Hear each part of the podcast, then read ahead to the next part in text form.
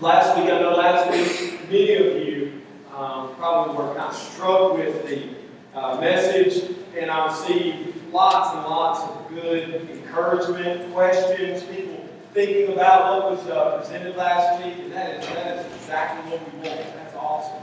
And my door is always open, always, uh, any day. Uh, if you want to come and talk about a sermon or talk about uh, something you're thinking about, often what I preach, please do. Uh, see me, see one of the elders. Uh, talk with us. We would love to do that. And I want to commend so many of you who told me that you spent the week in confession, in confessing to God, and confessing in marriages, and confessing among, you know, uh, your friends of things that you know God's convicted, lay on your heart that you were living in sin in certain areas.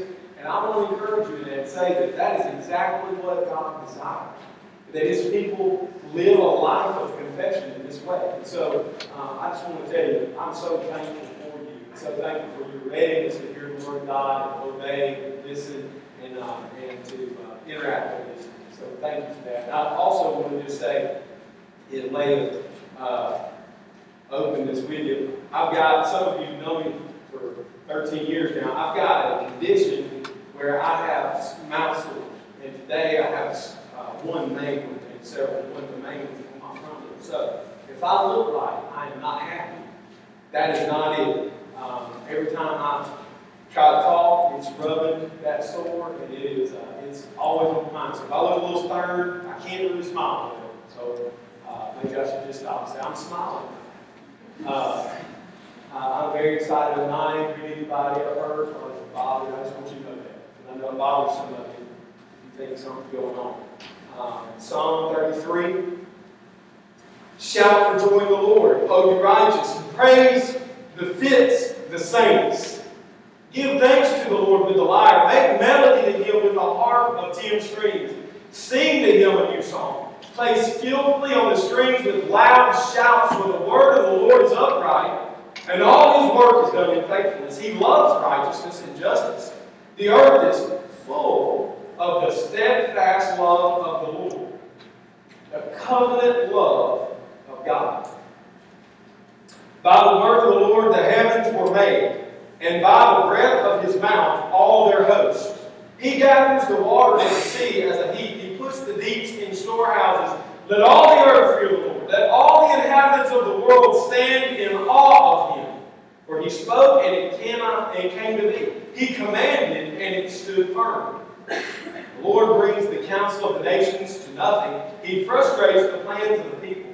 The counsel of the Lord stands forever, the plans of his heart to all generations. Blessed is the nation whose God is the Lord, the people whom he has chosen, chosen as his heritage. The Lord looks down from heaven. He sees all the children of man. From where he sits enthroned, he looks out on all the inhabitants of the earth. He who fashions the hearts of them all and observes all their deeds. The king is not saved by his great army. A warrior is not delivered by his great strength. The war horse is a false hope for salvation, and by its great might it cannot rescue. Behold, the eye of the Lord is on those who fear him, on those who hope in his steadfast love, that he may deliver their soul from death and keep them alive in famine. Our soul waits for the Lord. He is our help and our shield. For our heart is glad in him because we trust in his holy name.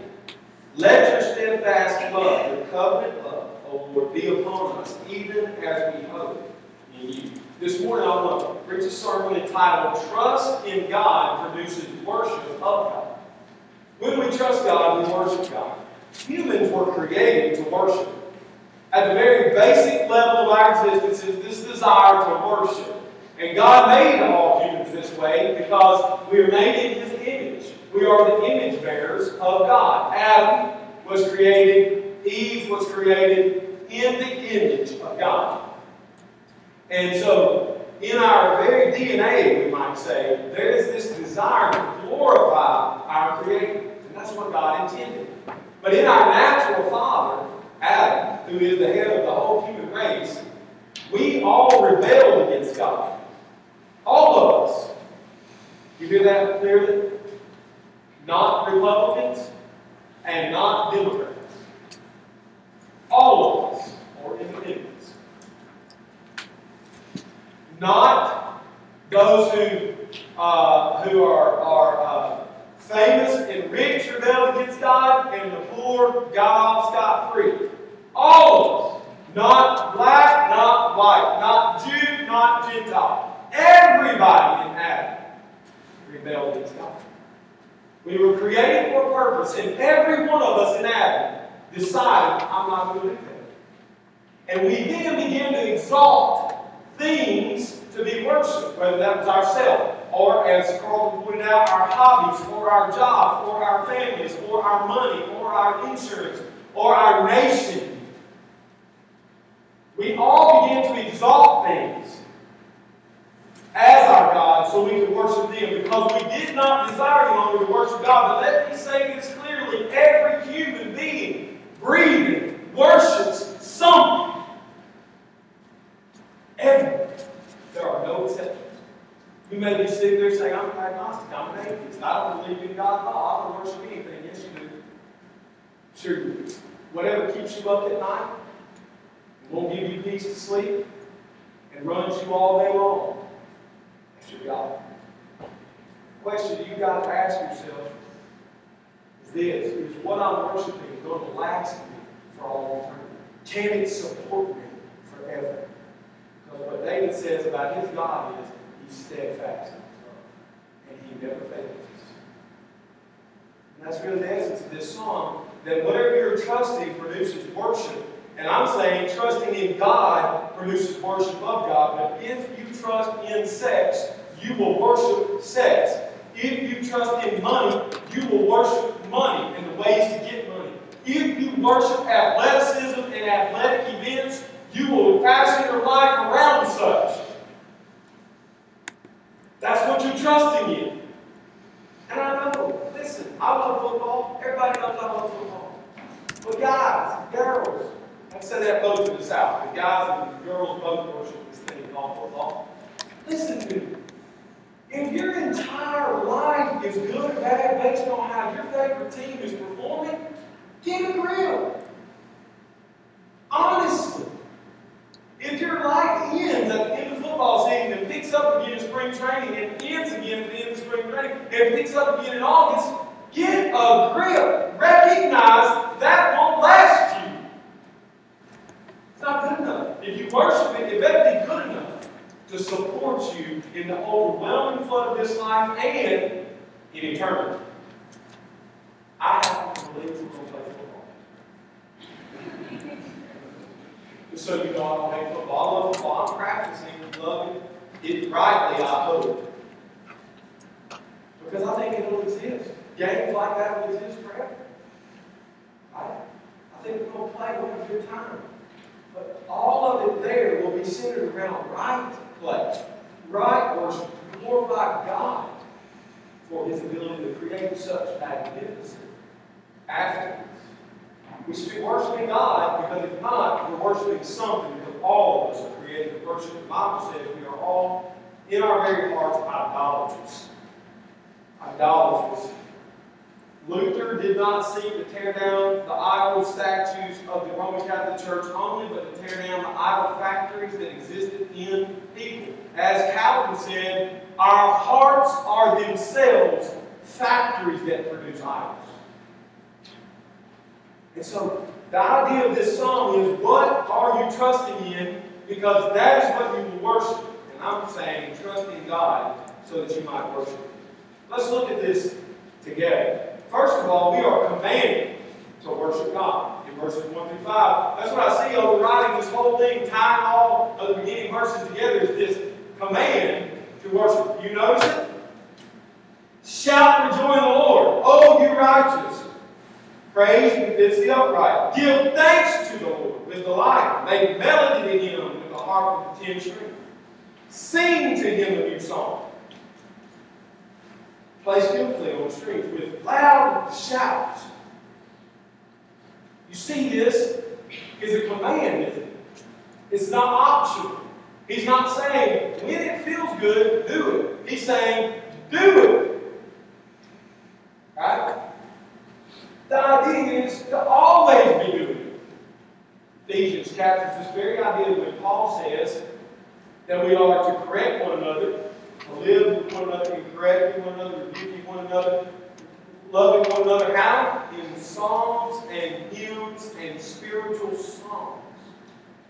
That's not necessarily three categories of songs, rather, all the songs of worship are to be being passed back and forth as a way to encourage, rebuke, correct, teach, and all of life is to be lived this Puritans often get this bad rap about being these stodgy people who wore black all the time, walk around frowning, mad at the world, wanting to put somebody in prison not believing in correct doctrine, cut somebody's head off, bowl somebody in some oil. That's the way we start talking about Puritans. Nothing could be further from the truth. The Puritan towns in the east coast and the colonies of this country were filled with singing. During the Great Awakening, Jonathan Edwards records for us that people sang on the street corners. Work was carried out in the carpenter shop and in the blacksmith shop with much singing and shouting joy. Now, I want you to just think about this. If we lived in a society where, as we went about our work daily, we were singing a hymn to God, and then it just started flowing out, and then we would just every now and then just spontaneously say, Praise the Lord because He delivered. Think about that. But that's how their societies lived. Why? Because they had such trust in God. A lot of times we gather around the, uh, the uh, in the office in the break room around the water fountain, water cooler. We're praising when we put our trust. Not always look like that. Right? See, stop on the. What pull yours out of that investment, to put it in another one, that thing's crashing. What's wrong with supposed to do it? Frantic, worried, consumed.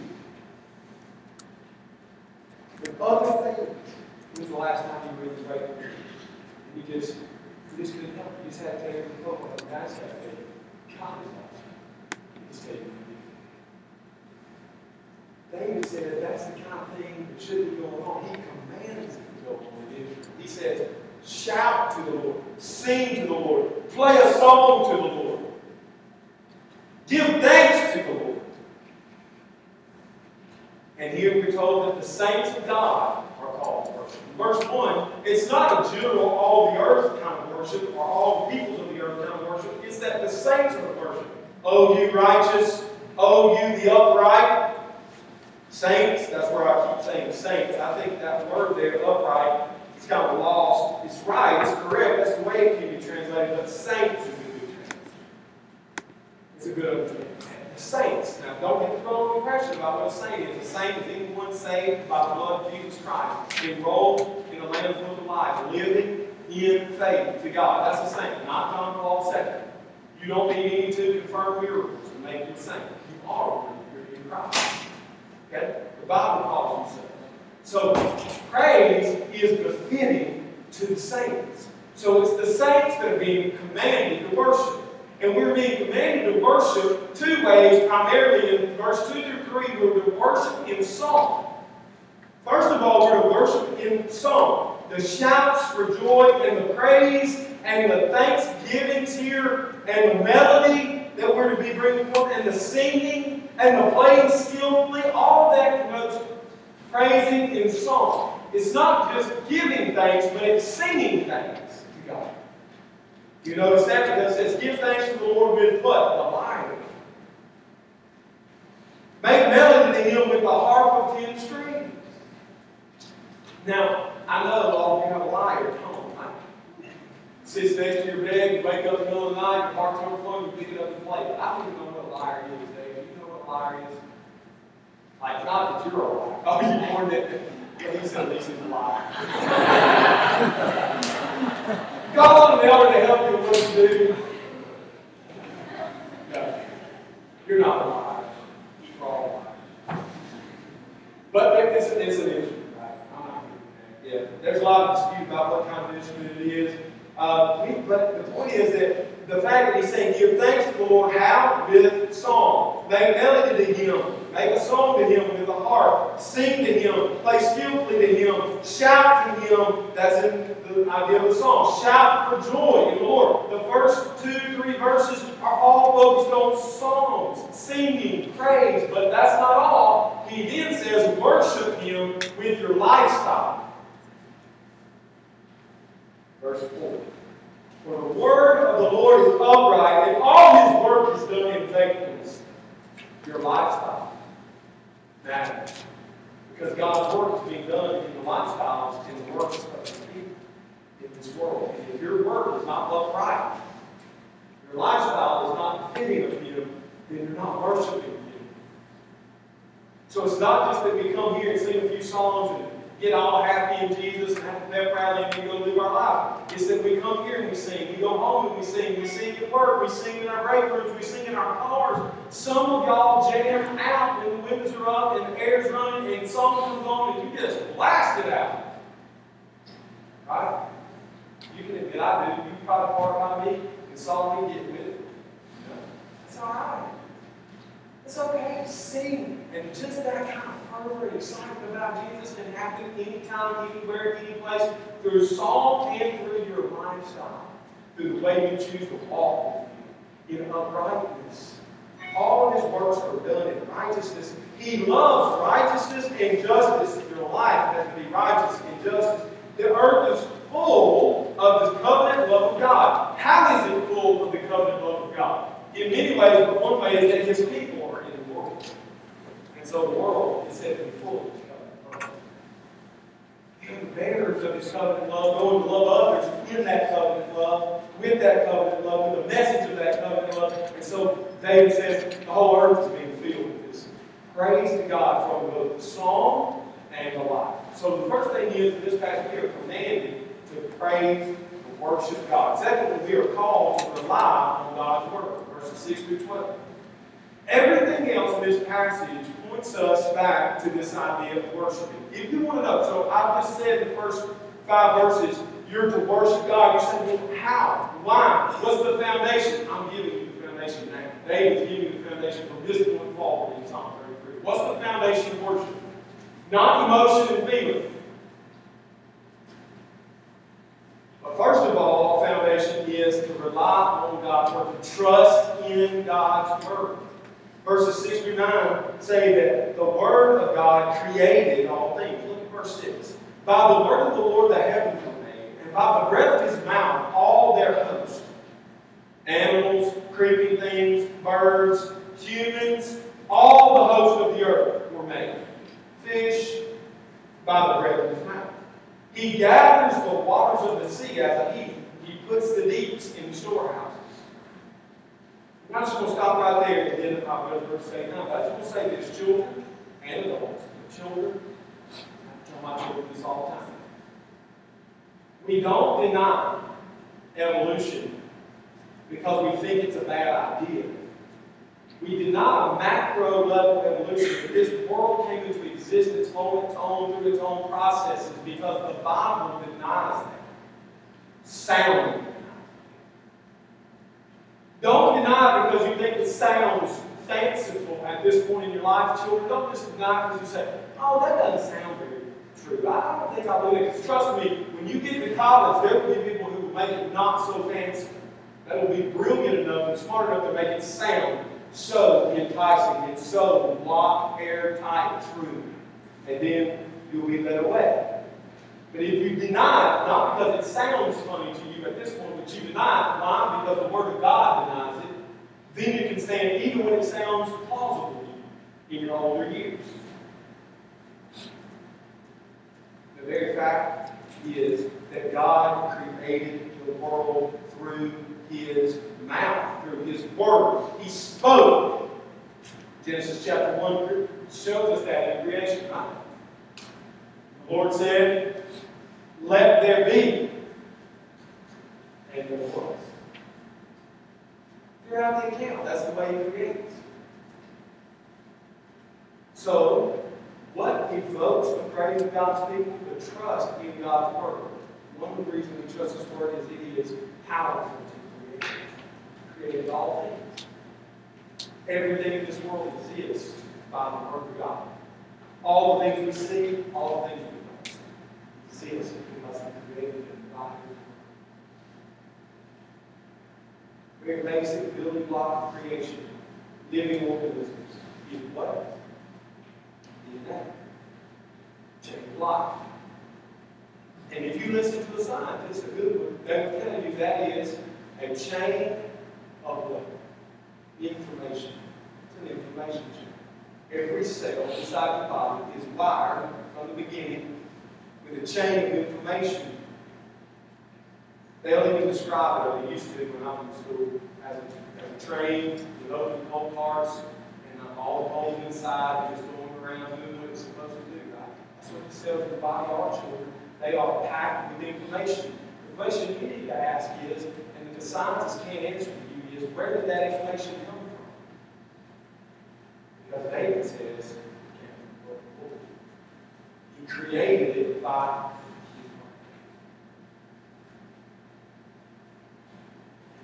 What I'm saying is, is that God is the author of life, all life, and He did it through His Word, not through a continual process. There's another problem with believing in a process, and, and there are good men who disagree with me on this that are very good Christian men and good Christian teachers, okay? So I'm not trying to defame anybody, I want to you one side, but for time's sake, I'm telling you my stance here. But I want to tell you something.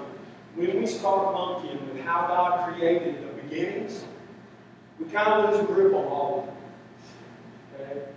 And you say, well, I believe God started with evolution, called theistic evolution, and then I everything come through a process came into existence. Let me tell you the problem with that is that's not a pic. I believe at the beginning God gave a picture of how He started your spiritual life through how He created the physical life. He spoke it, and it was so, and in your spiritual life. He said to you, live, and you live. It wasn't that He crafted just this some process where it happened, you know, through natural occurrences that you met certain people, bumped into, and then you kind of came into being over time. No, you were spoken to life. You were called to life by the power of His Word that happened. And I think back in the beginning, the picture of that is physical creation. So if we monkey with that, then we start losing grip on things. That's just one problem. There's lots of other problems. Another problem is, that most evolutionists, self-respecting these days, are denying macroevolution every day, walking away from it. It doesn't explain the truth.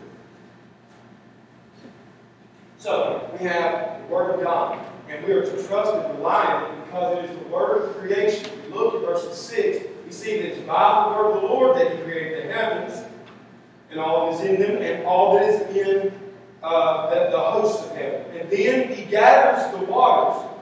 God actually said to the waters, Here is where you belong. You do not belong here. And he stored them up in the storehouse, both in the oceans and above the firmament, in the firmament, the storehouse of the heavens.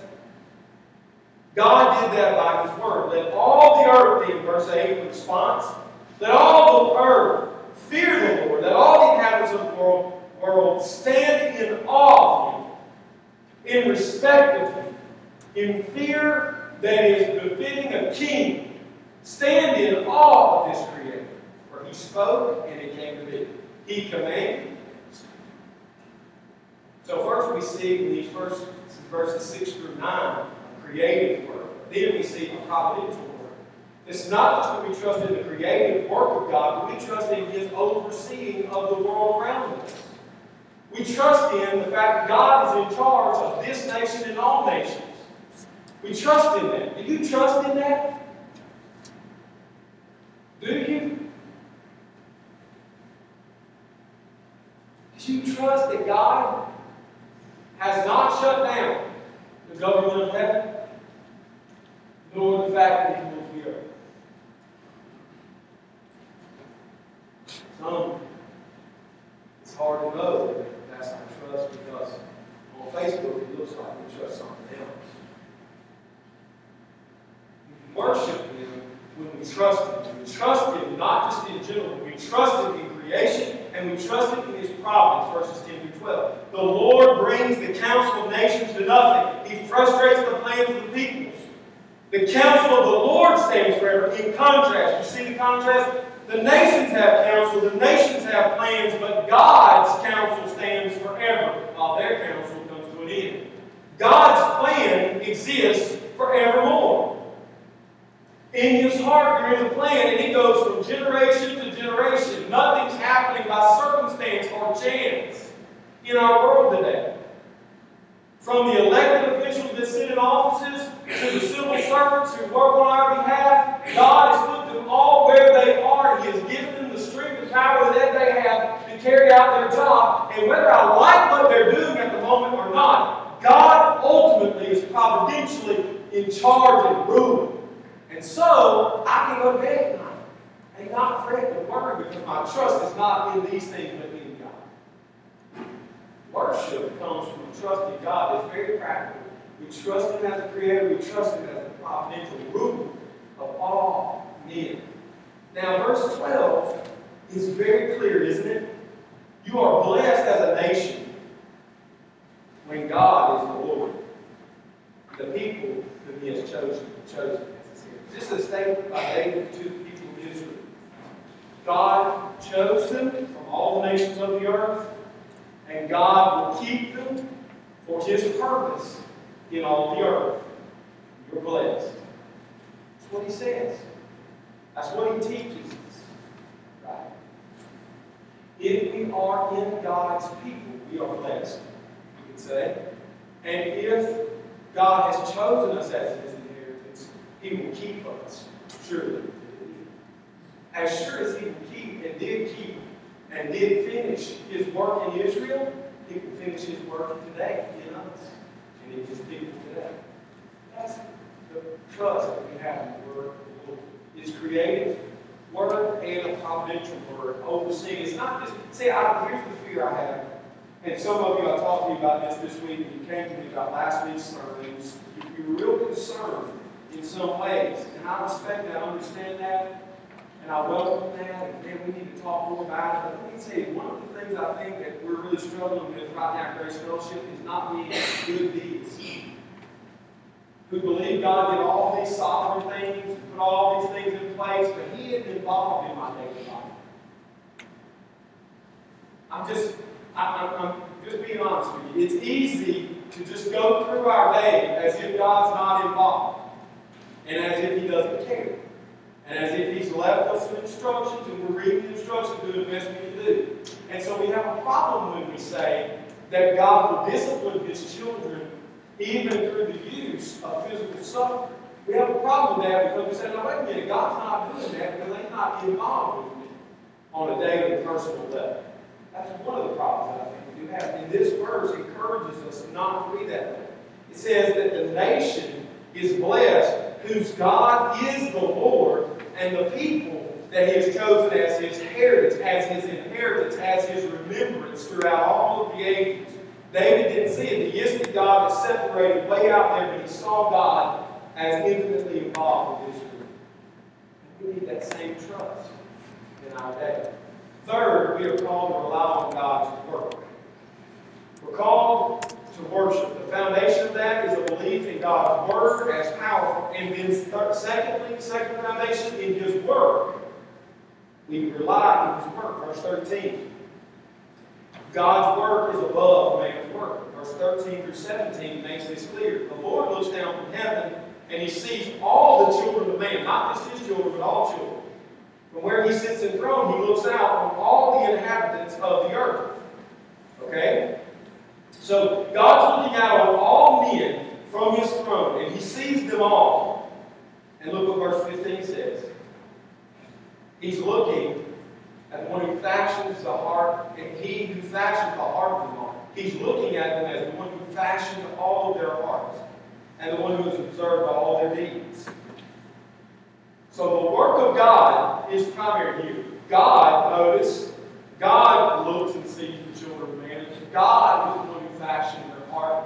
God is the one, this is the work of God, is primary, that is, is behind all things. God is the one who observes, oversees, that word can be seen as oversees, directs all their deeds. So that's why I said we have to trust in God's work. So first of all, we see that God's work is above man's work. And And then we see that God's work is in the one who fears him. Verses 18 through 19.